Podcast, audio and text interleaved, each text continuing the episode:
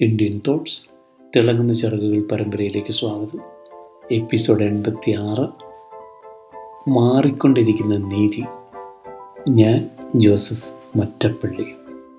എല്ലാം മാറിക്കൊണ്ടിരിക്കുന്നു. ഒരാൾ ഫലിത രൂപേണ പറഞ്ഞത് വാർത്താവിനിമയം എന്ന് പറയുന്നതിന് ഇപ്പോൾ കമ്പിയില്ല. നേതാക്കന്മാർക്ക് നാണമില്ല. ചെറുപ്പക്കാർക്ക് ജോലിയില്ല.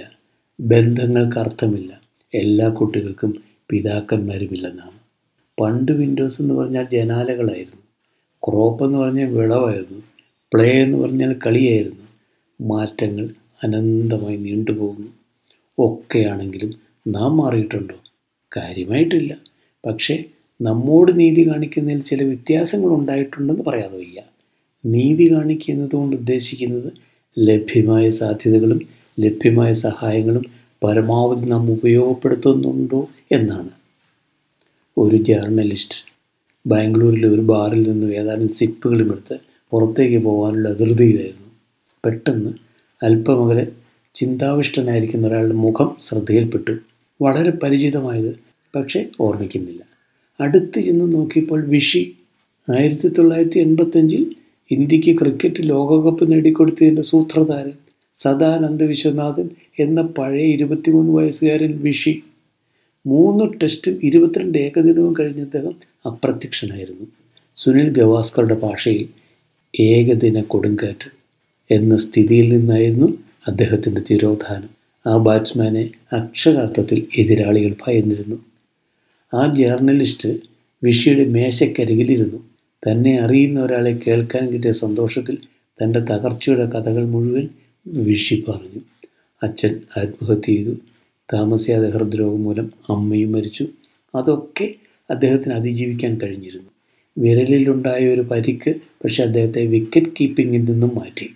പിന്നാലെ വന്നു കാമുകിയുടെ പിന്മാറ്റം. എല്ലാം കേട്ടിരുന്ന ഈ ജേർണലിസ്റ്റ് പോകാൻ എഴുന്നേറ്റപ്പോൾ വിഷിയോട് ഒരു ചോദ്യം ചോദിച്ചു. താങ്കൾ താങ്കളോട് നീതി കാട്ടി എന്ന് കരുതുന്നുണ്ടോ? കുറേ വർഷങ്ങൾ കൂടി കഴിഞ്ഞപ്പോൾ ഈ പത്രപ്രവർത്തകൻ പഴയ ഈ കഥ പങ്കുവച്ചു. അതിനൊരു കാരണവും ഉണ്ടായിരുന്നു. ബാംഗ്ലൂർ ചിന്നസ്വാമി സ്റ്റേഡിയത്തിൽ ഒരു ടെസ്റ്റ് മാച്ച് കവർ ചെയ്യാൻ ഈ പ്രതിനിധി എത്തിയപ്പോൾ അദ്ദേഹത്തെ ഇയാൾ വീണ്ടും കണ്ടു. ആ പഴയ വിഷയെ. പക്ഷേ ഒരു പരിശീലകന്റെ വേഷമായിരുന്നു അപ്പോഴദ്ദേഹത്തിന് വിഷി പറഞ്ഞു ഇപ്പോഴും ഞാൻ എന്നോട് മുഴുവനായി നീതി ചെയ്തോ എന്ന് ചോദിച്ചാൽ തീർച്ചയില്ല. പക്ഷേ ഞാൻ മദ്യപാനം നിർത്തി. ഇന്ന് സ്വന്തമായി ഒരു കോച്ചിങ് അക്കാഡമി നടത്തുന്ന ഫസ്റ്റ് ക്ലാസ് അമ്പയറും ഫസ്റ്റ് ക്ലാസ് കോച്ചുമാണ് അദ്ദേഹം.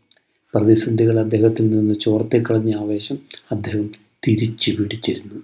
പണം കൊണ്ട് എന്തു വേണമെങ്കിലും വാങ്ങാം. പക്ഷേ ആവേശം വിലയ്ക്ക് കിട്ടില്ല. ഓരോ കാര്യവും അനുദിനം അടവച്ച് തീരുമാനമെടുക്കുന്നതല്ല ആവേശമെന്നത് വിക്രമാദിത്യ രാജാവിന്റെ വിദ്വൽ സദസ്സിൽ വെച്ച് ഒരു കുരുവി നഷ്ടം എന്നാൽ എന്താണെന്ന് ചോദിച്ചൊരു കഥയുണ്ട്. ഒരു ഉത്തരവും കുരുവിക്ക് ഇഷ്ടപ്പെട്ടില്ല. അവസാനം കാളിദാസൻ പറഞ്ഞു കൊടുക്കാതിരിക്കുന്നതാണ് നഷ്ടം. ആവേശവും ഇതുപോലാണ് ഉപയോഗിക്കാതിരുന്നാൽ നഷ്ടമാവും. ആവേശത്തോടെയുള്ള മുന്നേറ്റത്തിൽ പിന്നിൽ എന്ത് സംഭവിക്കുന്നുവെന്ന് ആരും നോക്കുന്നില്ല. പക്ഷേ നമ്മിൽ പലരും ടൂറ് പോയ ആമക്കുടുംബത്തിലെ കുഞ്ഞുമോനെ പോലെയാണ്. മറ്റുള്ളവർ നീതി കാണിക്കുന്നുണ്ടോ എന്ന് സംശയിച്ച് സദാ സമയം കളയുന്നു. എല്ലാവരും അടങ്ങിയ ആമക്കുടുംബം ഒരു നീണ്ട ടൂർ തീരുമാനിച്ച് ആറുമാസത്തെ ഒരുക്കങ്ങൾക്ക് ശേഷം യാത്രയായി. ഒരു മാസം കഴിഞ്ഞപ്പോഴാണ് ഒന്ന് വിശ്രമിക്കാൻ പറ്റിയ ഒരിടം കണ്ടത് എന്തെങ്കിലും കഴിക്കാമെന്ന് കരുതി അവർ പൊതിക്കുട്ടുകൾ തുറന്നു. അപ്പോഴാണ് ഉപ്പ് കൊണ്ടുവന്നിട്ടില്ലെന്ന് അവർക്ക് മനസ്സിലായത്. ചെറുപ്പക്കാരനായ കുഞ്ഞുമോൻ പോയി ഉപ്പെടുത്തു കൊണ്ടുവരട്ടെ എന്ന് അവർ തീരുമാനിച്ചു. പക്ഷേ കുഞ്ഞുമോൻ ഒരു വ്യവസ്ഥ വെച്ചു. അവൻ വന്നിട്ട് തിന്നാൻ തുടങ്ങാവൂ എല്ലാവരും സമ്മതിച്ചു. കുഞ്ഞുമോൻ ഉപ്പെടുക്കാനും പോയി. മാസം രണ്ട് കഴിഞ്ഞു. കുഞ്ഞുമോൻ വന്നില്ല. ഇത്രയും ആയപ്പോൾ മുത്തച്ഛൻ പറഞ്ഞു എനിക്ക് വിശപ്പ് സഹിക്കാൻ പറ്റുന്നില്ല. ഞാൻ എന്തെങ്കിലും കഴിക്കാൻ പോകുന്നു. നിങ്ങൾ എന്നെ പറ്റിക്കുമെന്ന് എനിക്ക് അപ്പോഴേ അറിയാമായിരുന്നു. ശബ്ദം കേട്ട് പുറത്തേക്ക് എല്ലാവരും നോക്കിയപ്പോൾ മുറ്റത്തിന് അപ്പുറമുള്ള ഒരു ഉരുളൻ പാറയുടെ മുകളിൽ ഒരു തല കണ്ടു. കുഞ്ഞുമോനാമ ഉപ്പെടുക്കാൻ പോയിരുന്നില്ല. നന്ദി വീണ്ടും കാണാം.